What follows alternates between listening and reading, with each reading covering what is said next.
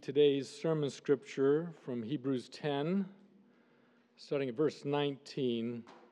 Therefore, brothers, since we have confidence to enter the holy places by the blood of Jesus, by the new and living way that he opened for us through the curtain, that is, through his flesh, and since we have a great priest over the house of God, let us draw near with a true heart and full assurance of faith, with our hearts sprinkled clean from an evil conscience and our bodies washed with pure water. Let us hold fast to the confession of our hope without wavering, for he who promised is faithful. And let us consider how to stir up one another to love and good works, not neglecting to meet together, as is the habit of some, but encouraging one another, and all the more as you see the day drawing near. Pray with me if you would. Father, thank you for your word. May it have its way with us today. Please open our hearts to hear you again and live in truth. Lord, be with Dan as he presents out of your word. May he be encouraged by what he sees. May we be encouraged as well by what we see.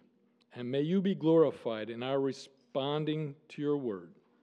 We pray all this in the name of Jesus Christ, our Savior. Amen. Please be seated.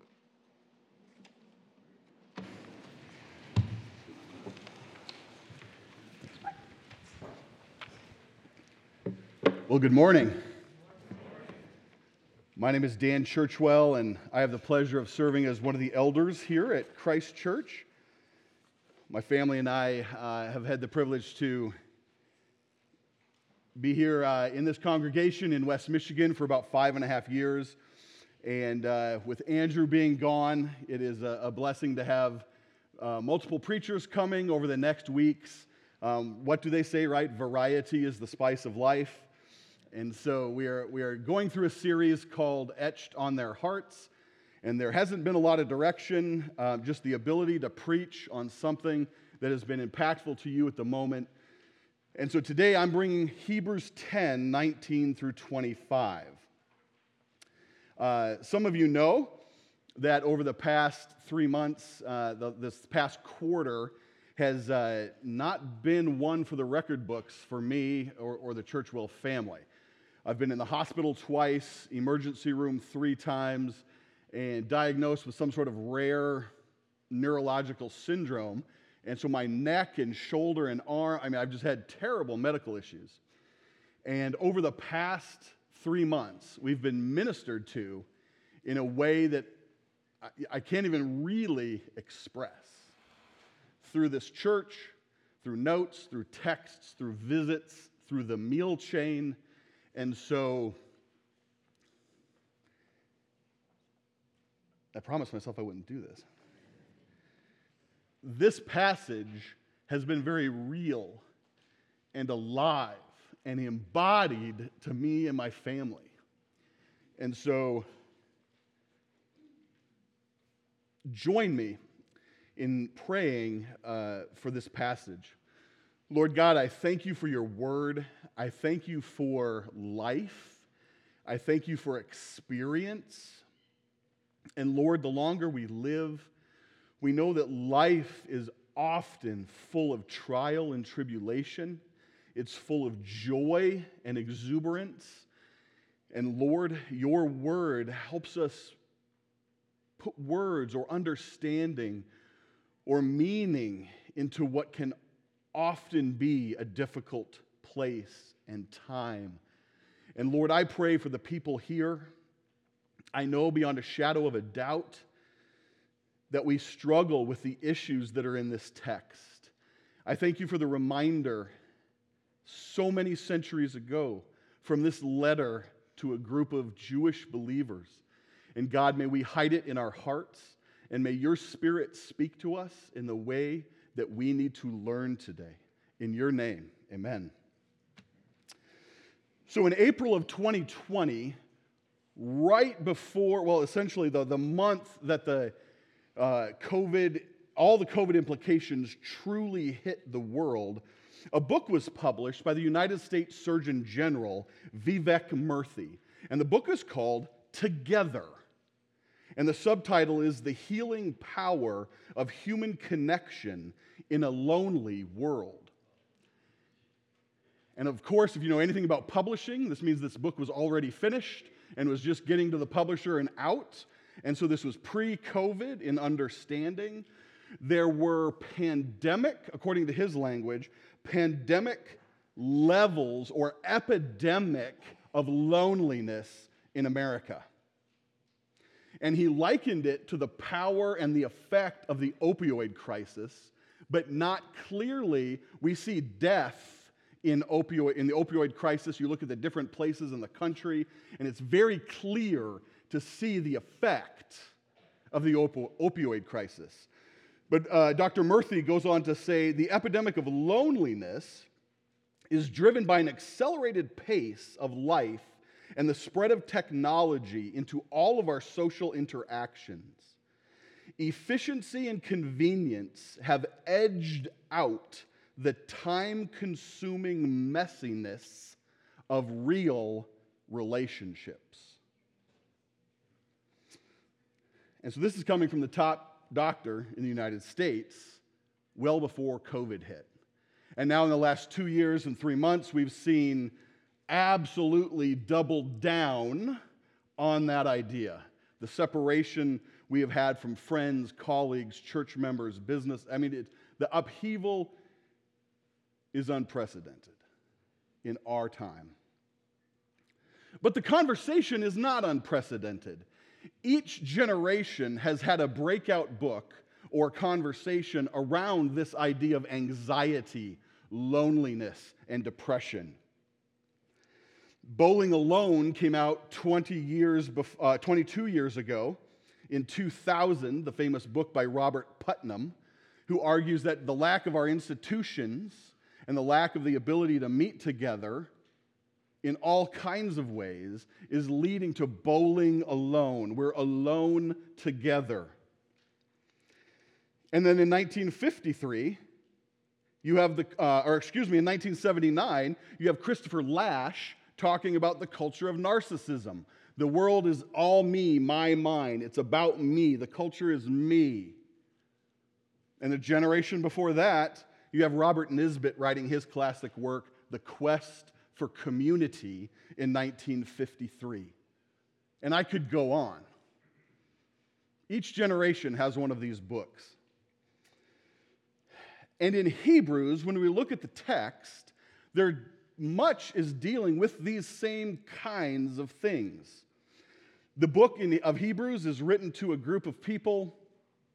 It's unclear whether they're in Italy or the writer's writing from Italy, but it's very clear there's a Jewish community group that the author knows, and he's trying to encourage them to stave off apostasy. It's a pretty heavy topic.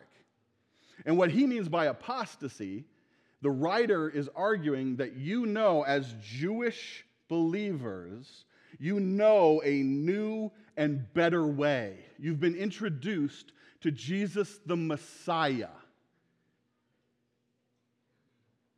And that what you knew before this was merely a shadow of the truth.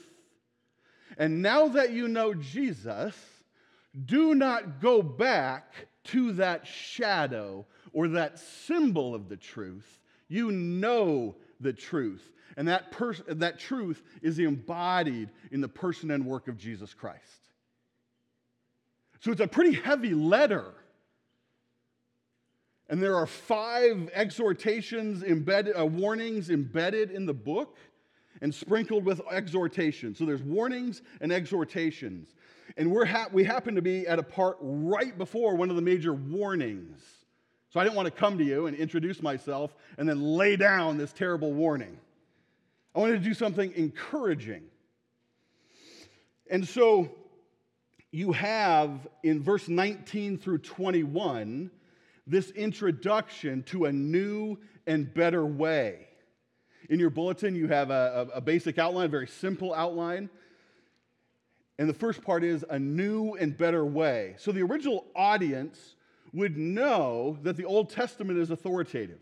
And the writer in Hebrews in chapter 3, he encourages them. He says, look, we know the Old Testament is authoritative, but it is incomplete. And now you know what is completing all of those symbols and pointings towards the future that allowed the saints of old to have faith and hope in what was coming, not what was.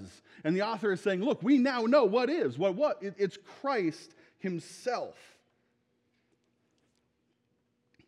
In fact, the argument goes is the Jewish Messiah is superior even to the biblically revealed Jewish religion. And for us, I don't know if there's any Jewish converts here, but that doesn't fall the same on our ears as it would to a first-century Jewish audience, facing a certain kind of persecution themselves as Jews nationally, but then religiously having a conversion and becoming Christians, followers of the way. In Romans 3:19 through 21, we see that the author of Hebrews is encouraging people to remember what Paul is writing in multiple places, that the ceremonial acts of the past saved no one. This is rough, right? Because in the Jewish audience, if you remember your Old Testament, if you remember the Pentateuch, there were so many ways of offering and seeking after favor because of the sins of the people. And the priests would continually, daily be offering sacrifice. It was visible. They could smell it. They could hear it. They could see it. Continuously offering sacrifices. But when you look back at the Old Testament, you see that offering sacrifices flowed from the life of one rightly related to God by faith, but was not the means of a right relationship. There was an obedience factor, but it wasn't the means of a right relationship. In other words, without the right heart attitude, the volition, your will. Without the will and the faith and the movement towards the truth, the sacrifices meant nothing, and at worst were repugnant to God. That's pretty heavy. And I only have to offer up Psalm 40, Psalm 51, Micah 6, 6 through 8, and I could go on. There's a litany, 10, 20, 30 places we could look in the Old Testament where, like in Psalm 46 through 10, we see this idea of, in sacrifice and offering you have not delighted. Burnt offering and sin offerings you have not required. Psalm 51, 10 through 18, this concept. For you will not delight in sacrifice, or I would give it. You will not be pleased with a burnt offering. The sacrifice of God, these are the sacrifices of God, a broken spirit and a contrite heart. O God, these you will not despise. Micah 6, 6 through 8, a lot of us life verse kind of thing. But if you read in the sandwich section, if you read in Micah, it's a pretty powerful passage that we pull Micah 6, 6 through 8 out of. It's all a question. It's not a statement. It's a question. And he says, the writer of Micah says, with what shall I come before the Lord and bow myself before God on high? Shall I come before him with burnt offerings, thousands of rams, rivers of oil, my firstborn? Has he not told you, O man, what is good and what the Lord requires of you? But to do justice, love kindness, and walk humbly with your God? It's a question, not a statement. Many of us, we read it or hear it or think about it as a statement. And the right Micah is arguing. He's looking at, really? Does God require all? And that litany are referring all to things that the people do continuously, offering the oil, the rams, and even the allusion to the firstborn. And the writer says, look, remember, is it not what the Lord requires of you but to do justice, love kindness, and walk humbly with your God? And the writer of Hebrews is trying to encourage a Hebraic people, a Hebraic Christ-loving, Christ-understanding people to not lose heart, lose faith, and to go back to the shadow of that system. Don't be that way, is what he's saying. So this takes a lot of setup, right? And so we don't have time to go through 10 through 18, but it's a beautiful setup to get to 19 because we understand that Christ's sacrifice is once and for all. Remember what they witnessed in the Old Testament is continuous sacrifice. And so the amazing power of the word, of the reminder that Jesus is seated at the right hand of God, what that means is that there's no more offering of sin. It is finished. That is what the power of tetelestai was when Jesus hung on the cross. It is finished. Tetelestai. It is over. Christ is the glue, the connective tissue between the old and the new. It is his power and his work, his death, his life, death, burial, and resurrection, the story of who Christ is, that brings us to the point of this letter.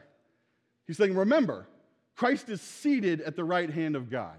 And again, that vivid imagery would be so different for the Hebrew audience.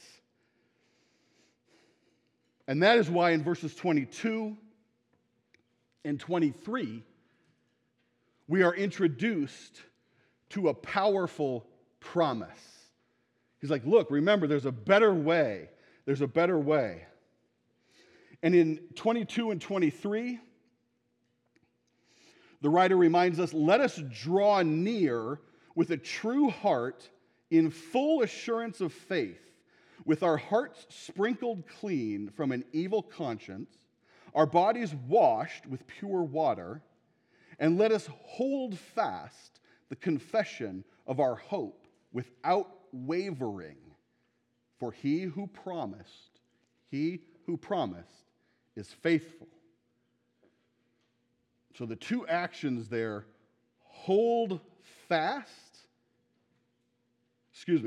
draw near, and then hold fast. Those are active engagements, active reminders, because of Christ. That's the mechanism, that's the fulcrum by which we even have the power, the will, the ability, and should I say even the desire to do right. The desire to do good, the volition, the will, the power to do those things comes from Jesus Christ.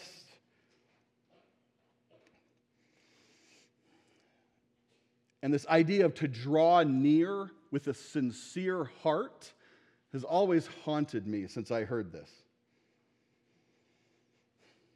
I'm reminded of 1 Thessalonians 2 and 4. But just as we have been approved by God to be entrusted with the gospel, so we speak, not to please men, but to please God who tests our heart. There is an active relationship between the words I say and what I know to be true and my actions that flow from those things. And if you were to take a moment, if I were to be uncomfortably silent up here,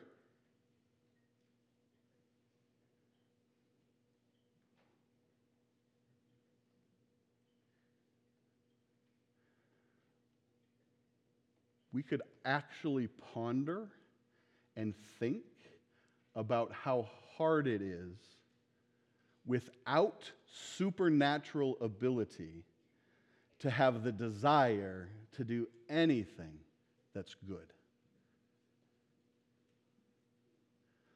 More often than not, I'm selfish. More often than not, I want what provides for me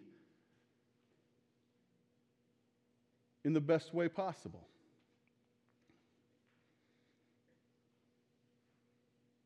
And I think if we're honest with ourselves, that is the human condition. Pride in all things. And the writer of Hebrews is reminding this core group that he knows a letter to a very specific... This is going to make sense and be important as we get to the third point. He knows them. He understands who they are. He knows the personalities at play. He knows the desires. He knows the pull of the Jewish religion. And he's saying, draw near with a sincere heart, because we know God is a God who tests our hearts. And not only do we draw near actively, it's us volitionally moving towards God, saying, God, what do you have for me? What does obedience look like? How shall I then live? We draw near, but we also hold fast. Hold fast. And largely, he's telling them to hold fast in a period of adversity.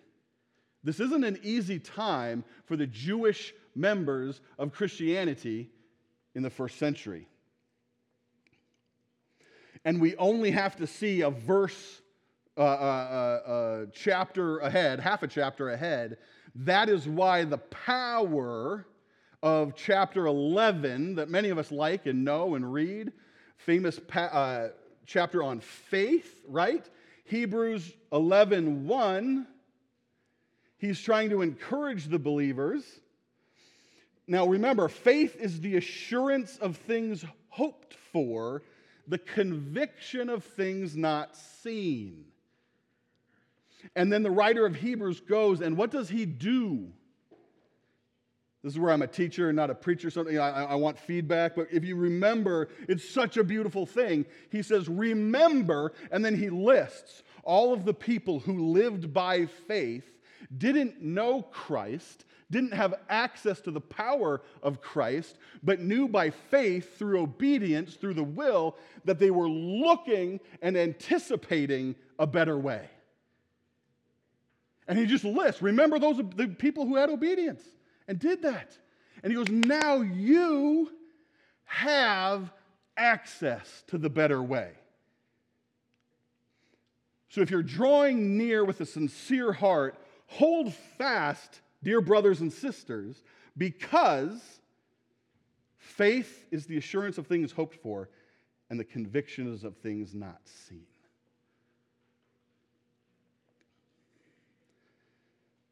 I love the power of the knowledge that this writer has. Sometimes when we come to Scripture, it seems very,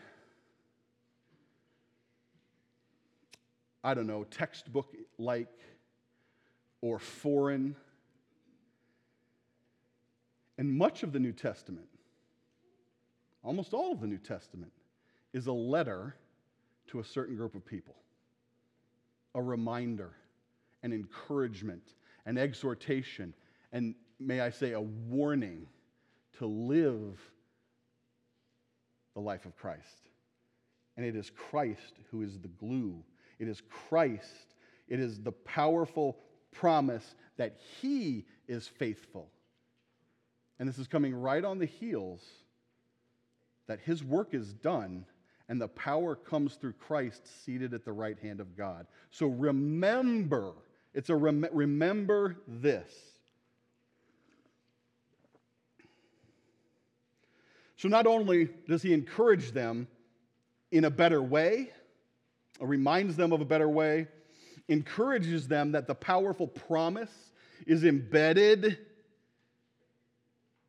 in the person and nature and work. The ontology is the nature of Jesus, the nature of Christ, and his work is what gives us the power to do this. And that's then when he comes to the main part of this sermon, is the intimate exhortation. The intimate exhortation of verses 24 and 25. So he was addressing the ceremonial, kind of the theological aspects of the religion, of the Jewish religion, and even, you know, trying to contrast that with the new and living way of Jesus. And now we get to more of a moral, or what one commentator said, the social obligation. If then, if this is true, if this is what we're doing, then this is how it should work itself out. This is the social obligation, the reality, the tangible, the embodied truth of this theological commitment.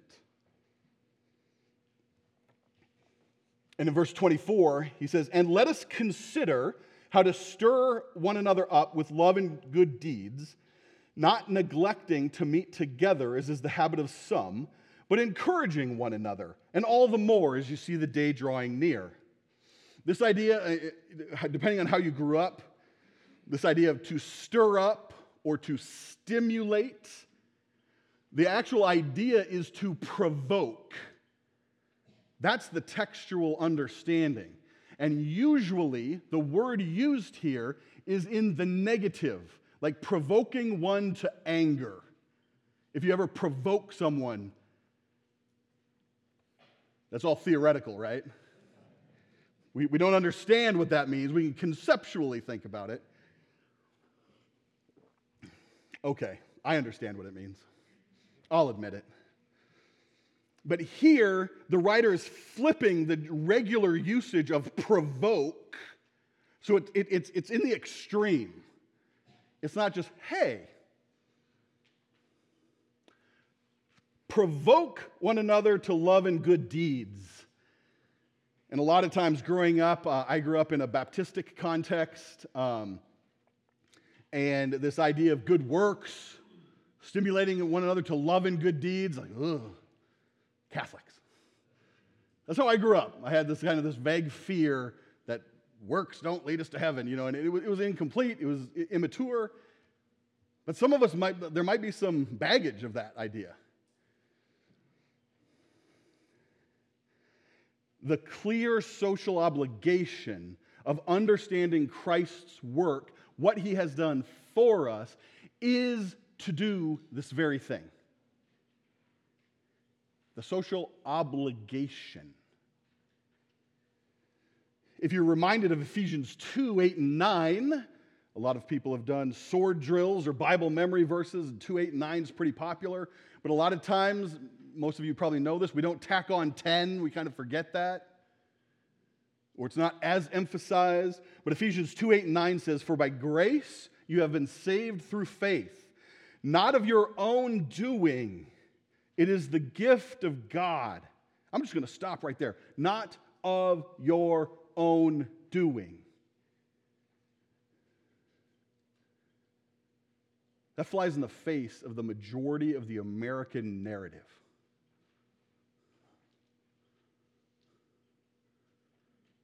It's hard for us, modern Americans in 2022, to understand that you did nothing to earn your salvation or the grace of God. You cannot pull yourself up by your theological bootstraps. You can't buy your way, work your way, do anything to earn the salvation that is offered through faith.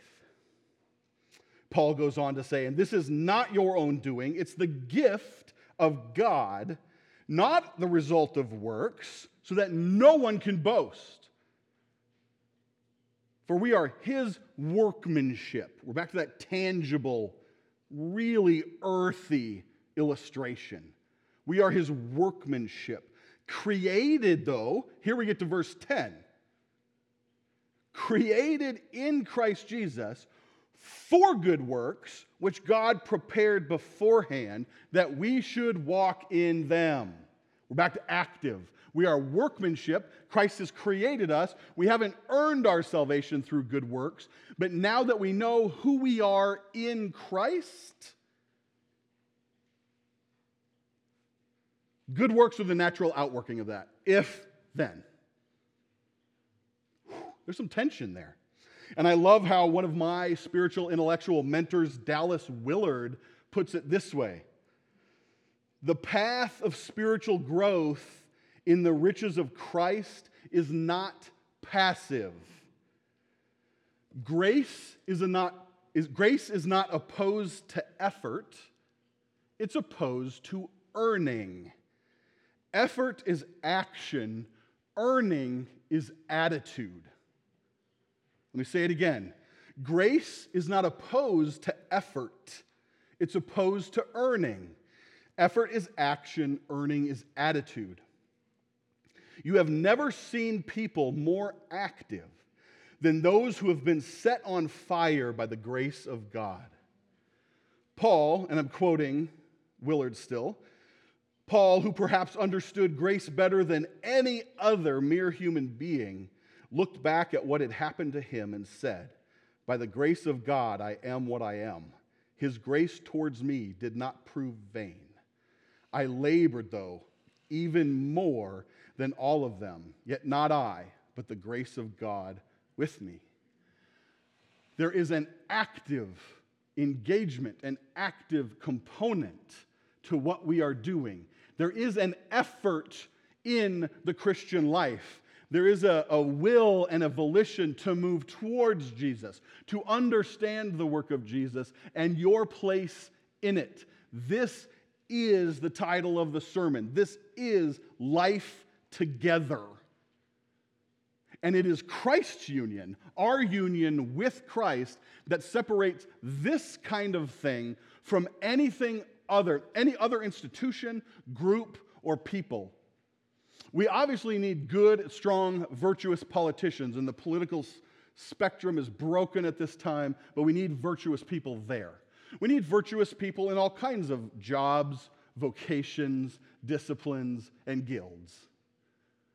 But it is not Christ who binds all of those things.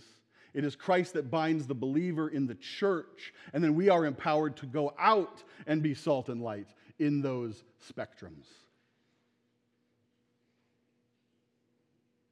So in other words, the writer is encouraging or exhorting, and the word exhorting there literally means to come alongside and give aid. It's very active and tangible and earthy. To exhort one another to love and good deeds is to come alongside and give aid.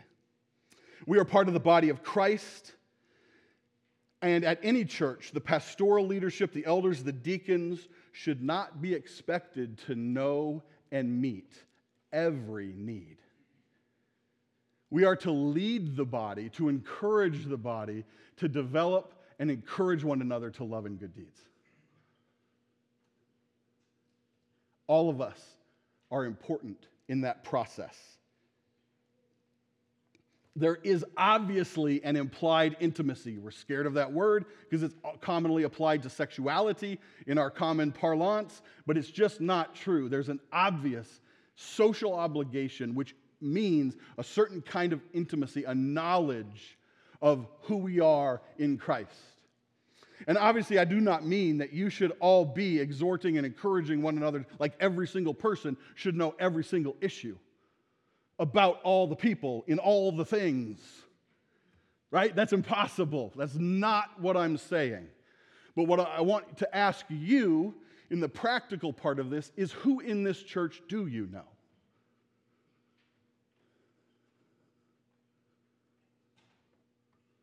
Who do you know? Who are you connected with?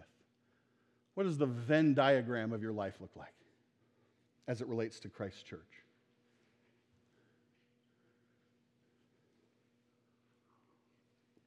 I mean, the New Testament goes so far as to say we should be confessing our sins to one another.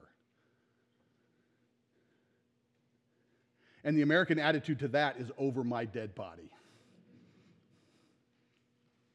Really? You want me to confess my sins to you? If you don't think that requires a certain kind of intimacy, I don't know how else to describe it. Because there is a certain kind of intimacy or closeness needed so that one can best understand how to render aid, a triage of a kind, a spiritual triage. And how many of you have received so welcomed counsel from someone who doesn't know you, who doesn't understand? I mean, the hypothetical here is, I was outside the church. I was as an elder, I wasn't here for 7 weeks straight. Bad example, Dan. You should be in church. Well, let me tell you about the neurological block they had to do is they injected a needle straight through my shoulder and clipped the nerve and did the deal. And let me tell you then, I had to go into the hospital because they couldn't fix the fatigue. And they found a dual set of a saddle blood clot in both my lungs, so that I was functioning. I was like, why are you tired? And the doctor looked at me, you're tired because your lungs are blocked 50% and you're not breathing well. And now you need to go on a blood thinner. I'm like, I haven't been on medication my whole life, and now I'm on 5. I hate it. But I listened. And they're all, this is COVID related. I'm like, that's weird. You can't refute that. Or learn. It's just, okay, give me the drugs. But if you don't know that, you're like, Dan's not coming to church. He's not being a very good example. I sat in pain for almost 2 months, pain that I couldn't move. I looked like a hunchback. My back was in constant spasm. And what the doctors and nurses would do, I would go to the ER, and they would fix the fruit, not the root. The ER said, we're not the place for that. Here's some morphine and Valium and whatever else they gave me. Godspeed. And it took a process to figure out what my problem was. And so it's a little too hyperbolic, too theatrical, but it's almost a miracle that I'm standing here, because 3 weeks ago, I could barely move 100 steps. And so I'm thankful for listening. And I want to have that illustration for you, map that on to a certain kind of spiritual triage in our lives. Because a lot of times we know we're sick, we know there's something wrong, we have spiritual fatigue, we have physical pain, we have emotional pain, we're in existential moments of crisis.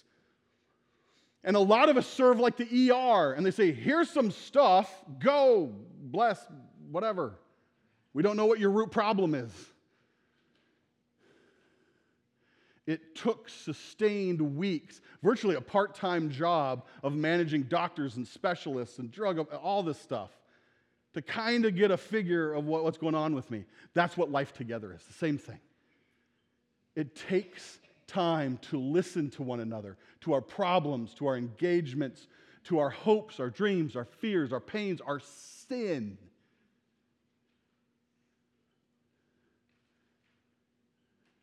And then we can stop dealing with the fruit and get to the root of our issues. And those are different for all of us, but the same. But the intimacy required to have a friend, to have a small group, to have some intimacy of any kind in your social network, here at church is what truly embodies Christ.